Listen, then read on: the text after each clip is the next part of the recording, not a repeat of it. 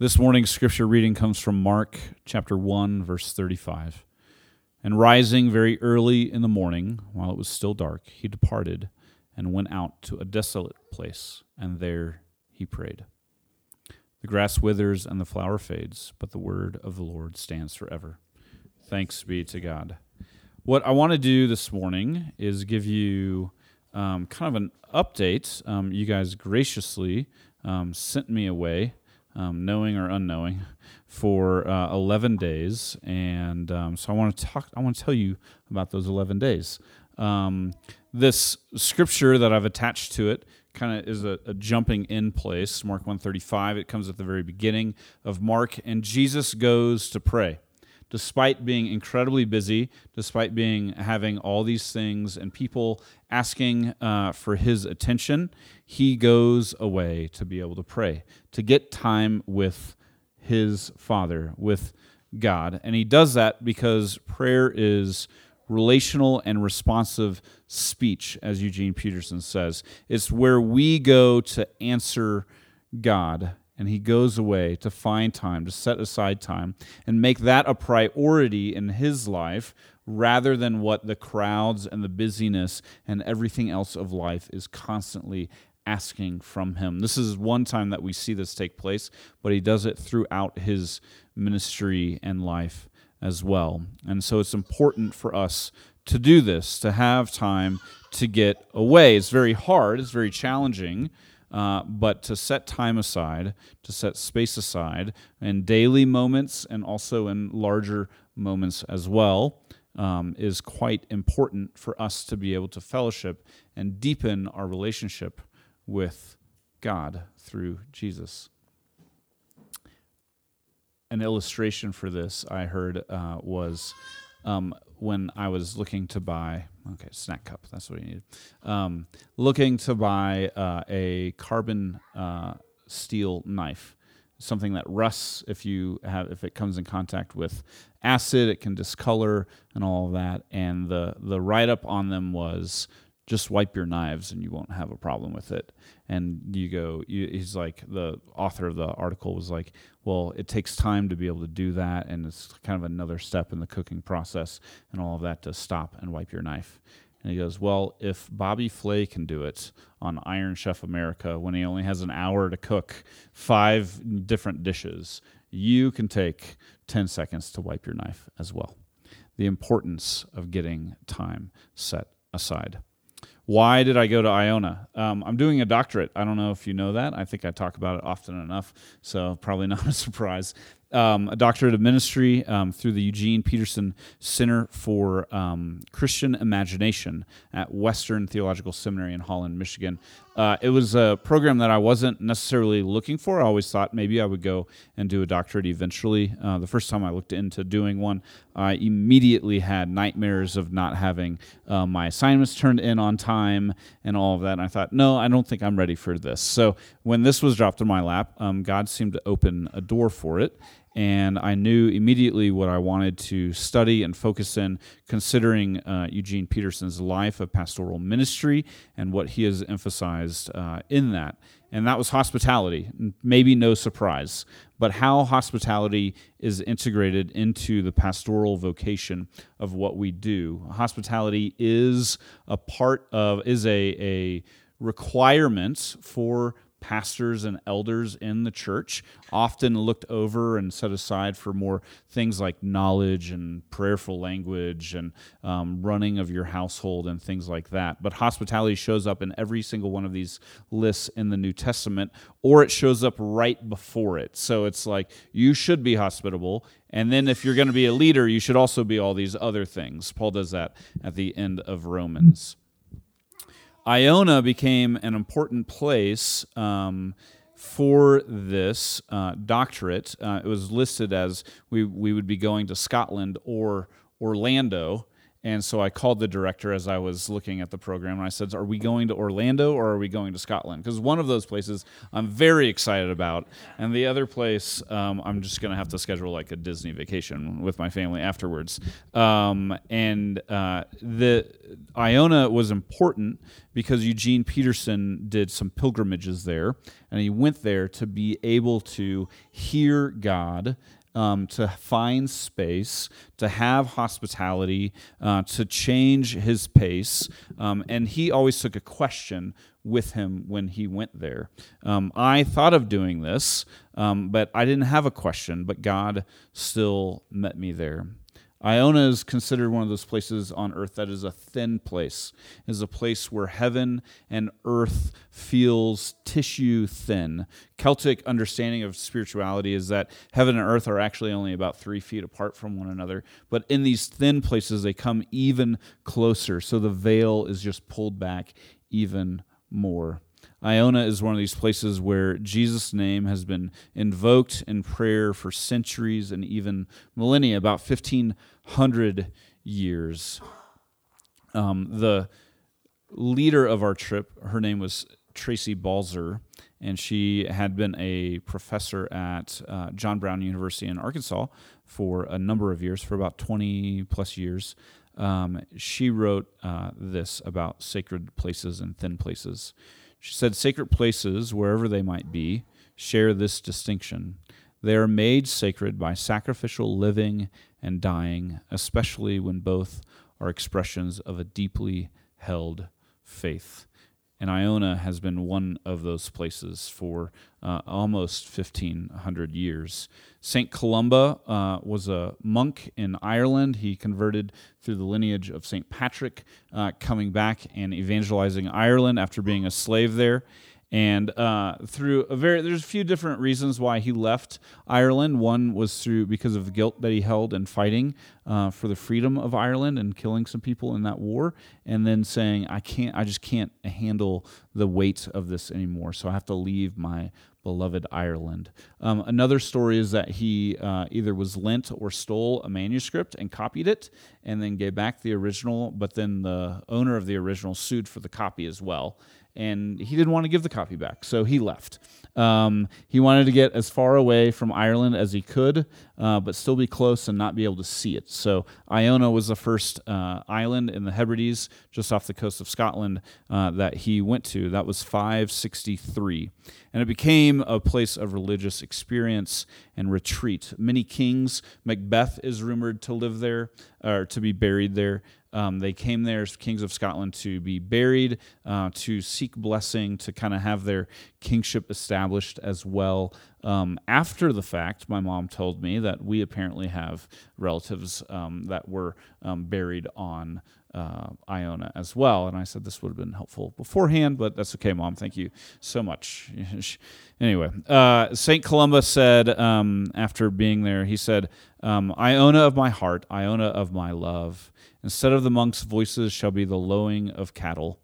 But ere the world shall come to an end, Iona shall be as it was. This is kind of seen as a prophecy that the monks' voices would die out there. And that's kind of what happens because Vikings found this place of religious importance and began sacking it on a pretty regular basis. And after about two years of this in a row, I think it was 18 or 8 11 and 812 um, on like christmas day um, the monks kind of settled down and said we're going to move on elsewhere.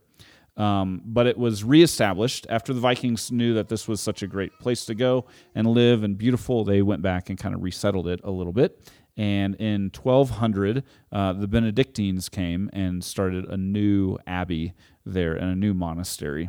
And so, um, and really, there there was there were still people there in those 400 years, and they were still living in Christian community there as well. But they reestablished a monastery, and it became this place of um, sending in the missionary sense of the word as well. Um, the Lindisfarne Monastery, that's on the other side of Scotland, was established because St. Aidan left Iona to go um, and establish that. Um, it kind of again fell out of uh, um, vogue and kind of was falling apart a little bit. And so, in the 20th century, in 1938, uh, there was a Glasgow pastor, Reverend George MacLeod, who decided he wanted to revive the Iona community because it had been such a special place. And so he rebuilt the abbey there. He reestablished a community, um, and ever since then, there has been there have been has been a Christian community and presence on the Iona um, uh, island. And people, there were tourists there all over uh, all over the place. But really, the Church of Scotland was birthed there as well through Iona and through its origination there. And um, that is actually our spiritual heritage as a Presbyterian church. It's where our system of government comes. A lot of our theology has flown through the um, Church of Scotland as well. That's why it was important. Now I want to tell you about what I experienced there uh, we went on a pilgrimage, which is going somewhere specifically to learn from the place. And our director um, said, We're going to learn from the island. So come and be ready, be expectant for what God is going to um, teach you on this island, through this island. Um, it's about three miles uh, from top to bottom. It's about a mile wide, so you can really walk it in a pretty good amount of time. Um, it's very accessible to go to the worship there um, in the Abbey. And so the three things that I um, want to share with you that I am still, pro- I'm very slow processor. Um, so I'm still kind of going through what some of these things mean uh, for me, especially coming back into the pace of life that we have here. Um, so um, some of these are still bearing themselves out, and we'll see exactly where they go. But hospitality, healing, and hiking because they also have to have H's at the beginning or the same letter at the beginning of the word. So, hospitality, the first thing that we did um, that night that we arrived, uh, my dad texted when he got the text that uh, I was on the island was that uh, where's the golf course? Uh, but that was not the first thing that I did there. Uh, that was one of the last things that I did. But the first thing that we did was we checked into the hotel and we were just given a ton of care while we were there. They fed us breakfast and dinner. It was sit down. We spent a lot of time with um, each other and we were breaking bread together, and it was a really uh, wonderful time. Um, as you walk around the island, people take time just to talk to you. And sometimes you would start talking to someone and they'd have a Scottish accent. But as you talk to them a little bit longer, you would suddenly realize that no, that's not a Scottish accent. That's a Southern accent. And they're from Georgia and they've been living over here for um, uh, several years now, but they've just picked it up. So, um, but there's this sense of hospitality, this sense of making space, and there was space there.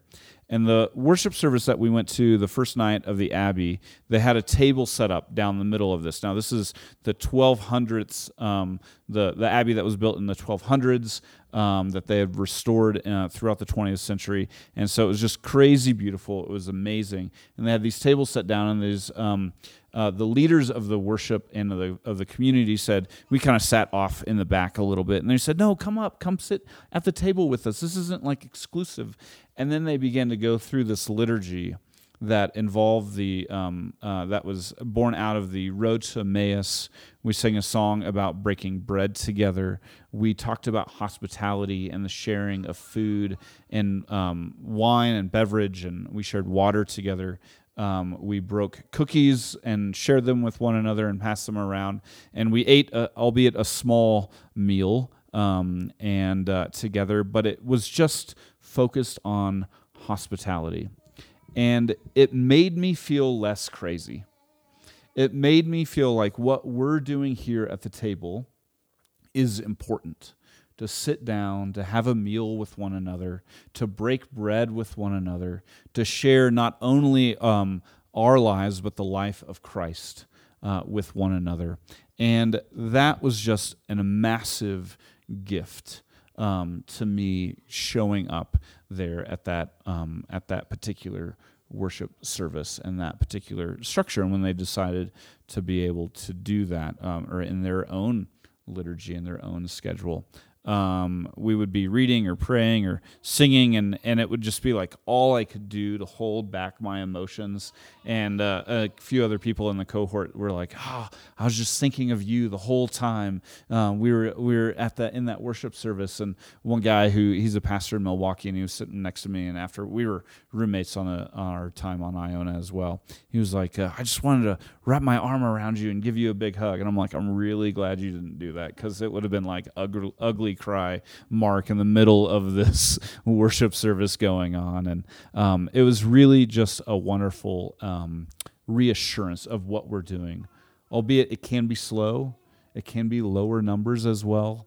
Um, but eating together, sharing meals with one another is incredibly important and at the core, I believe, uh, of who we are as Christians in the life of ministry and in our faith was also very healing. Uh, there's a mound outside of the abbey called Tor an Abba, which is a mound for the abbot. Um, and they believe this is where Columba would go and write and copy manuscripts, and he would sit outside by himself in this little mound there. Um, the Book of Kells is a, an illuminated manuscript that uh, was birthed on Iona and uh, finished in uh, in Dublin, I believe, or it was taken there because the Vikings kept sacking, and they wanted to make sure that it was preserved. Um, but this legacy of um, illuminated manuscripts and the copying of Scripture was done there, and Iona's own writing. Mandy was one of our is one of our professors um, that's with us. She's a pastor in in Australia, and she's at a um, a, a, smaller church. Uh, and she's thinking of what it means to be a writer and so while we we beforehand, she kind of asked, "Could you guys um, commission me as a writer?" Um, and she's written some books already, and they're incredible um, about the life of pastoring um, and how it can be actually a really good thing um, in this in this world. And so we prayed for her, and then we went over to this mound and went up there and prayed for her uh, again. Um, and it was really wonderful. And I felt God um, through the whole time, kind of going like, let's let's have a talk about writing. Um, so in seminary, I blogged as um, mistakenly um, did uh, in the aughts of uh, 2000, and I got some pretty negative reactions to things that I wrote. Um, I was still pretty immature. I was pretty blunt on some things that I wrote. I was hurt and wrote out of that hurt as well. Um, and so I just stopped blogging after that. Um, didn't want to really bear myself in that way um, and give myself over to people having reactions uh, in that sense and not being willing to have a conversation over something that I had written um, and being misunderstood. And I've written since then, and I feel like a part of this program is God calling me into doing more writing, um, very focused uh, with it. Um, at one point, at the beginning of my time, um, the first thing that I turned in, my um, advisor came back and said, uh, um, "Your writing's really beautiful," and that was like, like what I wanted to hear, um, and something that I'd always longed to be able to hear. Not that my writing was incendiary, not that it was thought provoking, but I want to produce something that's beautiful um, for people, for this world, um, and just for my my own sense. And so Sunday morning, the last day that we were there, I went up to the mound as I thought God was asking me to do. And I took my little notebook and pen and was up there and um, was praying and um, I was like, you know, God, I would I would love to be able to be used and and write and have time for that and all of those things. And he was like, all right, cool, sit down and write. I was like, you know, it's really windy. Um, it's it rained a lot yesterday and the ground's still kind of wet. He's like, yeah, I know. Sit down and write. I was like, you know what? But when I'm writing, it's going to be really challenging and difficult because the wind's going to blow the paper around, and it's just this isn't quite. I'll write uh, later. He's like yeah, and sit down and write now too. So after this kind of back and forth, I was like, all right, fine. And sat down and, and journaled and prayed. And it just had this renewed sense of calling to be able to uh, write and use uh, words in a beautiful way that glorify God um, and very healing in that sense as well. And I was very grateful for that. The third thing is hiking, and this is really about pace. We've talked about pace before. Um, Iona is one of those places that um, just allows space and time to function on a different uh, um, a different level. Um, Tracy wrote, uh, "Sacred places like Iona offer the one thing that we cannot grasp in our hyper-productive culture: unstructured time." And so we were able to walk around. I did quite a bit of walking that Sunday, that last day that we were there.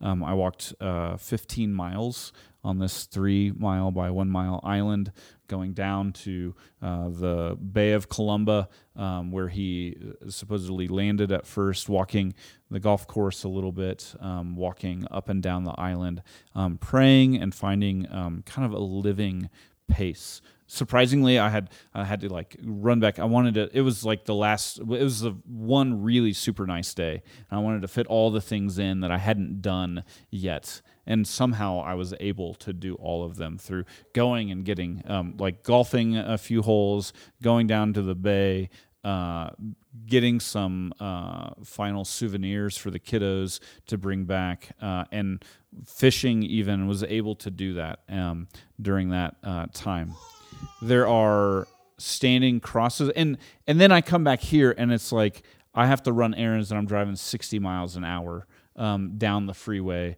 um, nearly 200 times faster than my pace and walking on Iona. Um, it's a, just a much more living pace to be able to be at. Um, there is room to be able to pray um, as you're walking, you walk by all these old standing crosses that have been there for millennia at this point. Some were broken and they were in the museum. Um, so sometimes you just see kind of a, a, pedestal with a hole in it where these massive stone crosses had been. Um, and every time I would walk by those, uh, I would just say the Lord's Prayer uh, to remind me of the proximity of God in our lives and how his kingdom could come and bear in uh, our lives. And in that, what I uh, would like to do is continue to cultivate the pastoral relationships um, that we have. But here in this room, with the people in this neighborhood, um, with those around us, finding proximity uh, to those people who are near, who are within walking distance. Um, and that's incredibly, as I found out this week, countercultural to how my life usually runs. Um, it is usually much more full and paced out. Um, not paced out. It is running hard uh, through the week.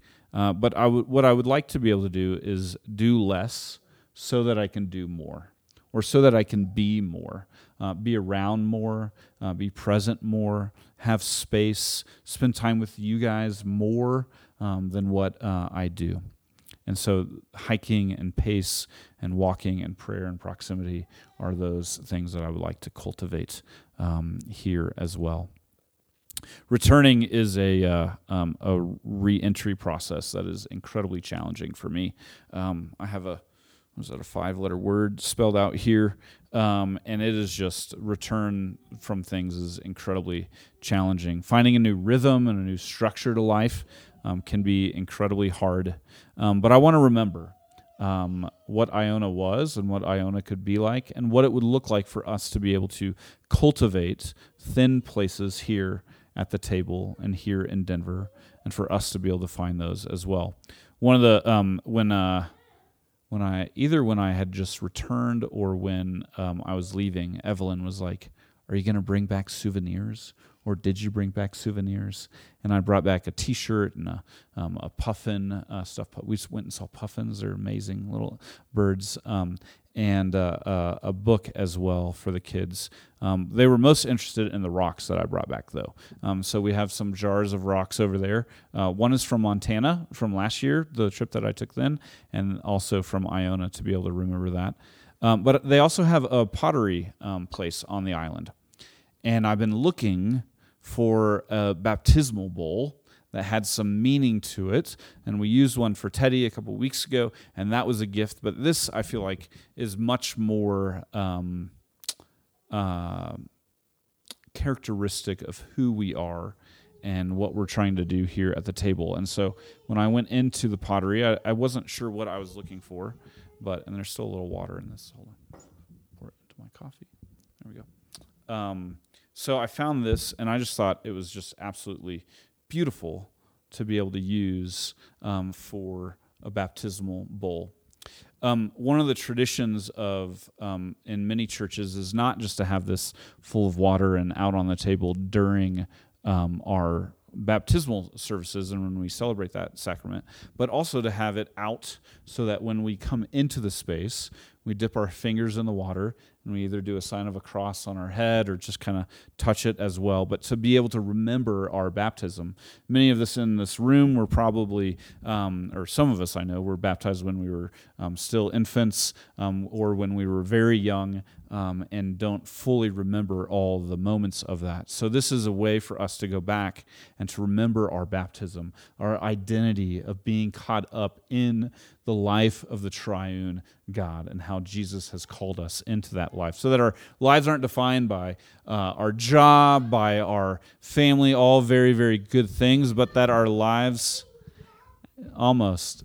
Um, uh, our lives are defined by who we are in the community of God rather than all these other things. So, again, this is to be able to uh, recreate thin places for us um, at the table. And I just want to say thank you. Um, I'm super grateful uh, to be able to be um, um to be called your pastor.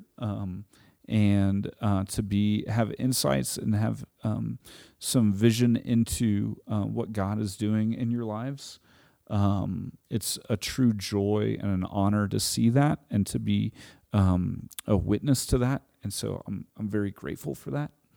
Um, and I want to invite you guys into this um, relationship, into this um, rhythm of life and a new pace and healing and hospitality that has been offered um, to us and is offered to us. And so I hope um, in sharing this that it, it is it, it ignites a hunger, that ignites um, a desire in you uh, to be able to um, uh, find thin places in your lives uh, where the veil of heaven and earth feels tissue thin to be able to enter deep into a relationship with um, Jesus and with the Father, to be able to uh, go away and pray and cultivate that relationship and have eyes to see and ears to hear what God wants to do in your lives as well. It might look similar to mine and what He's done, but it might look totally different.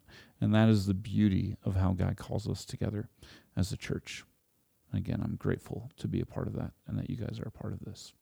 So thank you. Let's pray.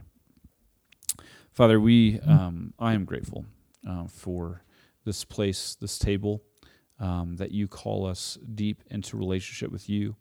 I'm thankful for um, how you weave lives together and how you um, create uh, a community of people who long to see you working in this place.